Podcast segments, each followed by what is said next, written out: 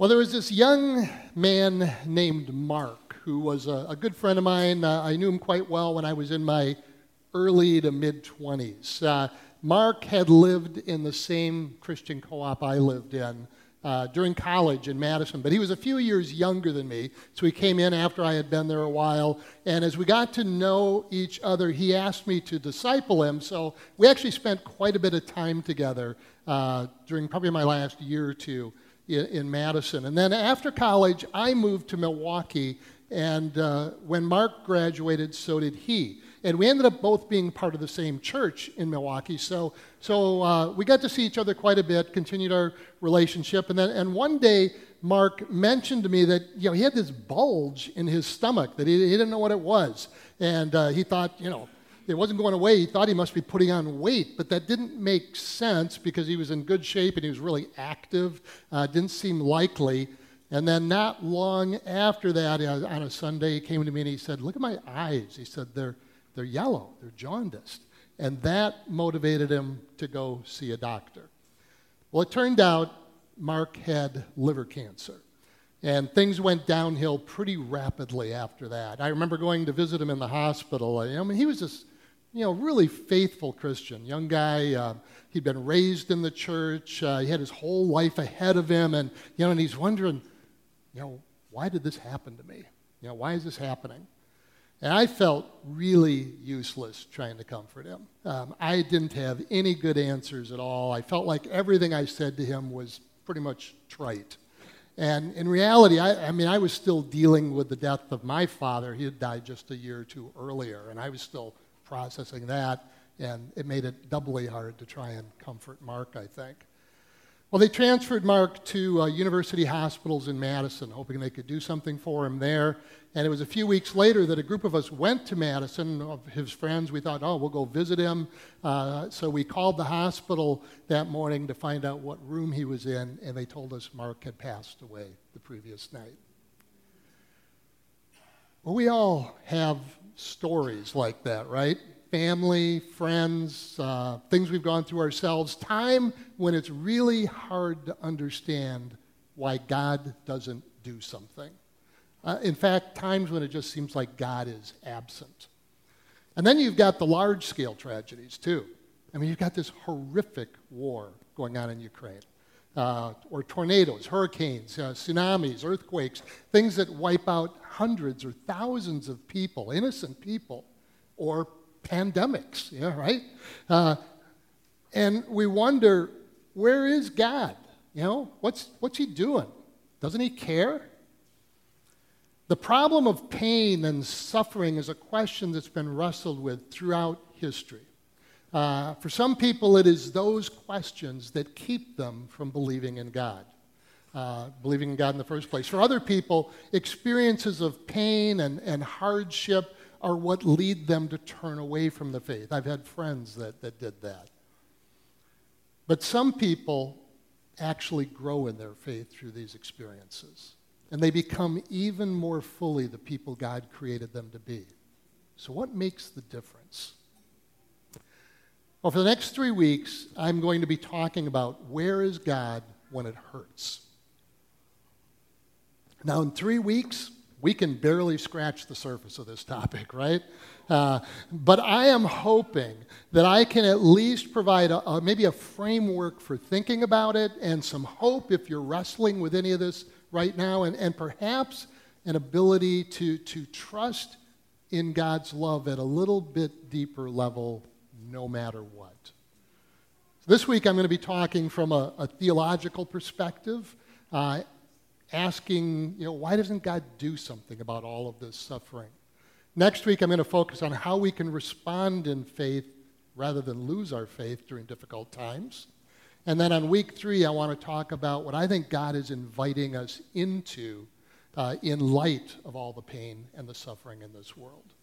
Um, now, if you'd like to dig into this topic more deeply, uh, especially if, if you're in that place where maybe you're asking these questions for yourself or for your loved ones, I highly recommend a book that I just recently reread. I read it first years and years ago, uh, and I'm going to be drawing from it now and then. Uh, and it's book by the same title. It's Where is God When It Hurts? And it's by Philip Yancey, a pretty well known Christian author. He's a great writer. So, uh, very good book. Um, highly recommend it. Um, so, let's pray. So, Lord, um, come now and just minister all of us by your Holy Spirit. We've all wrestled with these questions at one time or another, um, and we will in the future too. So I pray that you would, you would speak to us, you would work in us, you would work in our minds and in our hearts this morning, and uh, draw us closer to you even as we talk about this. In Jesus' name, amen. so this is Acts chapter 1, 1 to 3 book of Acts. It says, In the first book, O Theophilus, I have dealt with all that Jesus began to do and teach until the day when he was taken up, after he had given commands through the Holy Spirit to the apostles whom he had chosen. He presented himself alive to them after his suffering by many proofs, appearing to them during 40 days and speaking about the kingdom of God.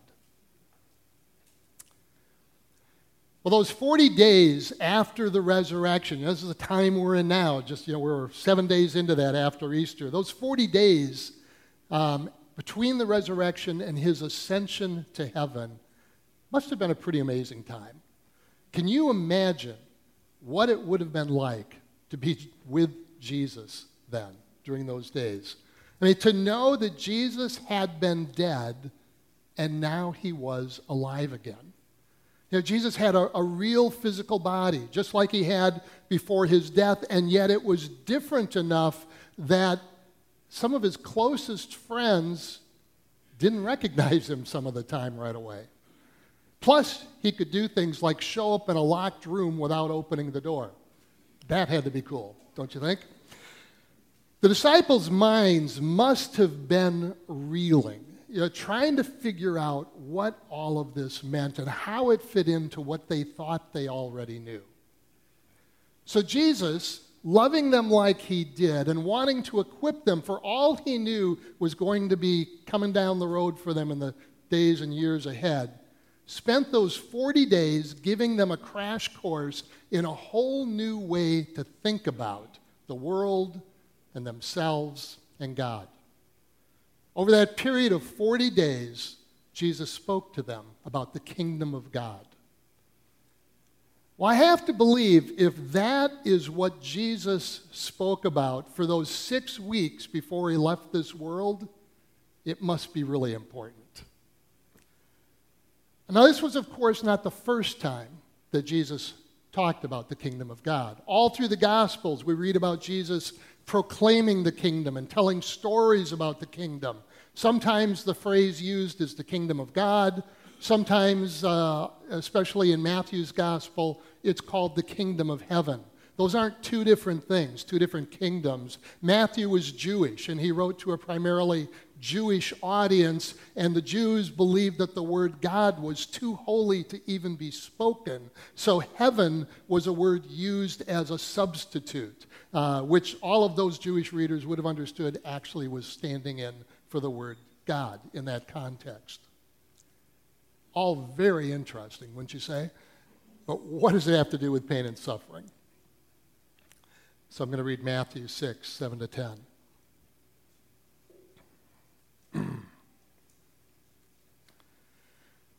Jesus is talking to his disciples, and uh, he says to them, And when you pray, do not heap up empty phrases as the Gentiles do for they think they will be heard for their many words. Do not be like them, for your Father knows what you need before you ask Him. Pray then like this Our Father in heaven, hallowed be your name. Your kingdom come, your will be done, on earth as it is in heaven.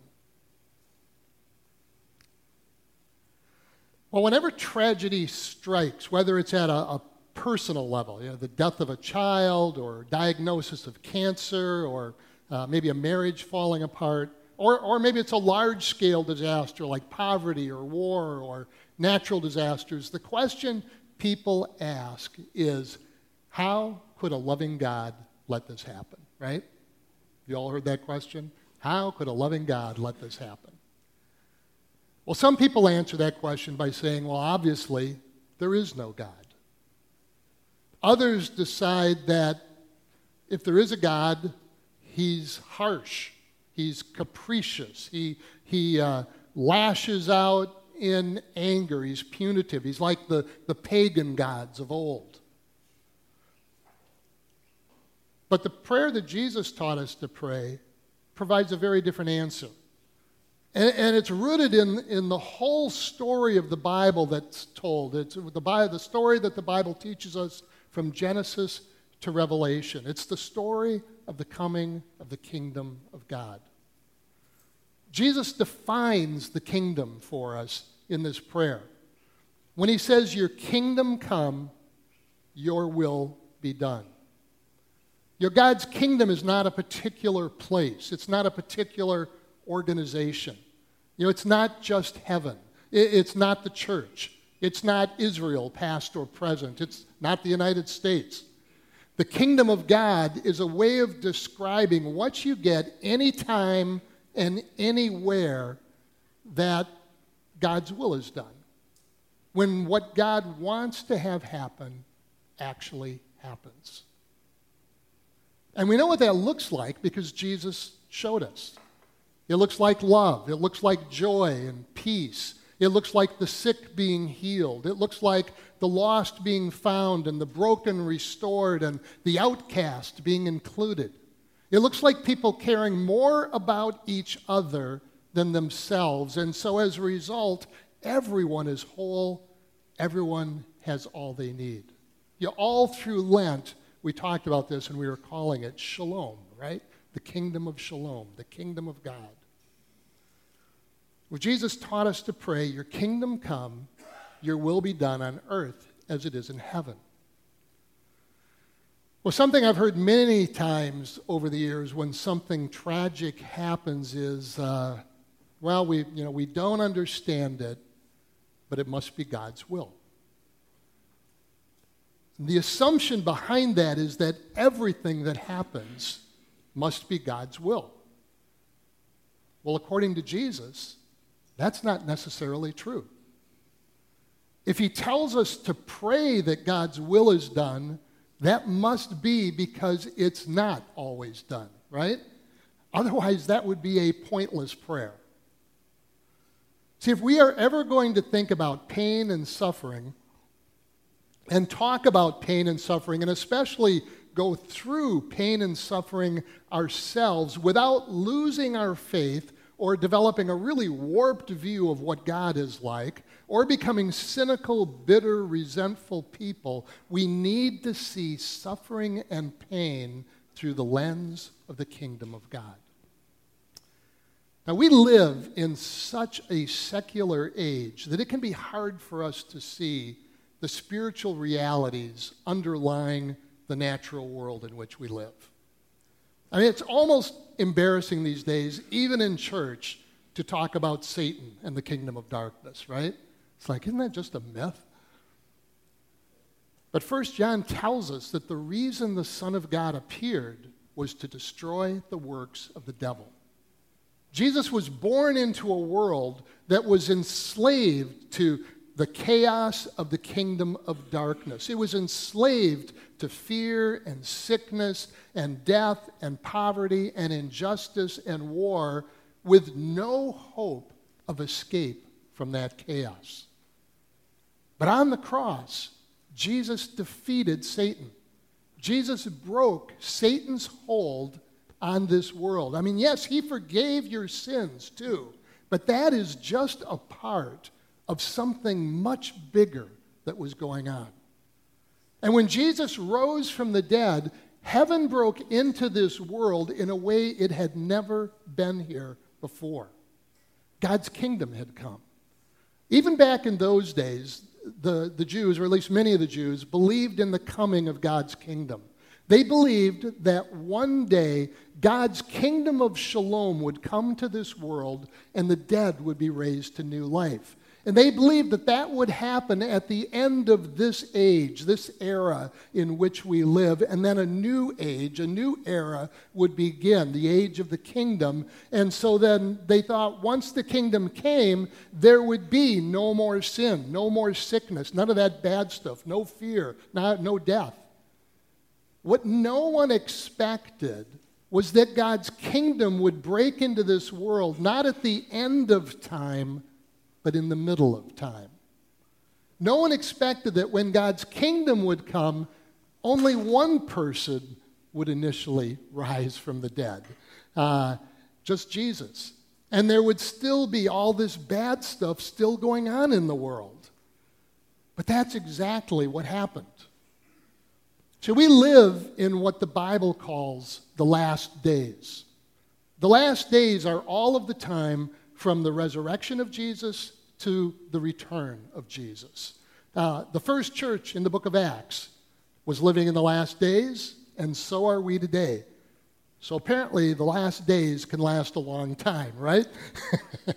And during these last days, the kingdom of darkness, the kingdoms of this world, empire, as we were calling it during Lent, is still at work in this world. You know, it's still a broken world, right? So it's still wreaking havoc, uh, as we all well know, in lives all over the place. That's no secret. And at the same time, though, the kingdom of God is here also. And the kingdom of God is coming more and more as we pray for it, as we proclaim it, as we do the works of the kingdom of God, as we love God, love others, period. Amen? Yeah. Now, sometimes the kingdom of God comes in dramatic ways. I have seen firsthand the sick healed, and I've been healed myself as people prayed for me uh, now and then. I've seen marriages I thought were hopeless, absolutely hopeless, restored. And I've known people who were instantly set free from serious addictions. Much of the time, though, I would say most of the time, the kingdom comes frustratingly slowly. Yeah, and it seems hidden. It seems almost invisible. But that's just exactly what Jesus said it would be like, right? when he told us that the kingdom is like this little mustard seed that you can hardly see, but it will grow and grow until it fills the whole earth. Or he said it's like yeast in dough that seems invisible and yet it impacts the whole loaf. All too often, too, it doesn't seem like the kingdom of God comes at all. And it's important that we be honest about that. You know, it's important that we're real, right? We don't pretend here. And we talk about the already not yet of the kingdom of God. It is already here, but it's not yet here completely. We have to live with that tension. And all too often, as a result, God's will is not done on our earth or in our lives as it is in heaven. We experience the pain and the suffering that comes from the brokenness of this world because of the kingdom of darkness. But in answer to that question, God, why don't you do something about it? Jesus says, I did, and I am, and I will. Right? I did, I am, and I will. The kingdom has come, and it is coming, and it will one day fully come. Jesus came into this world and lived and died and rose again to put an end to all of that pain and suffering that comes from the kingdom of darkness.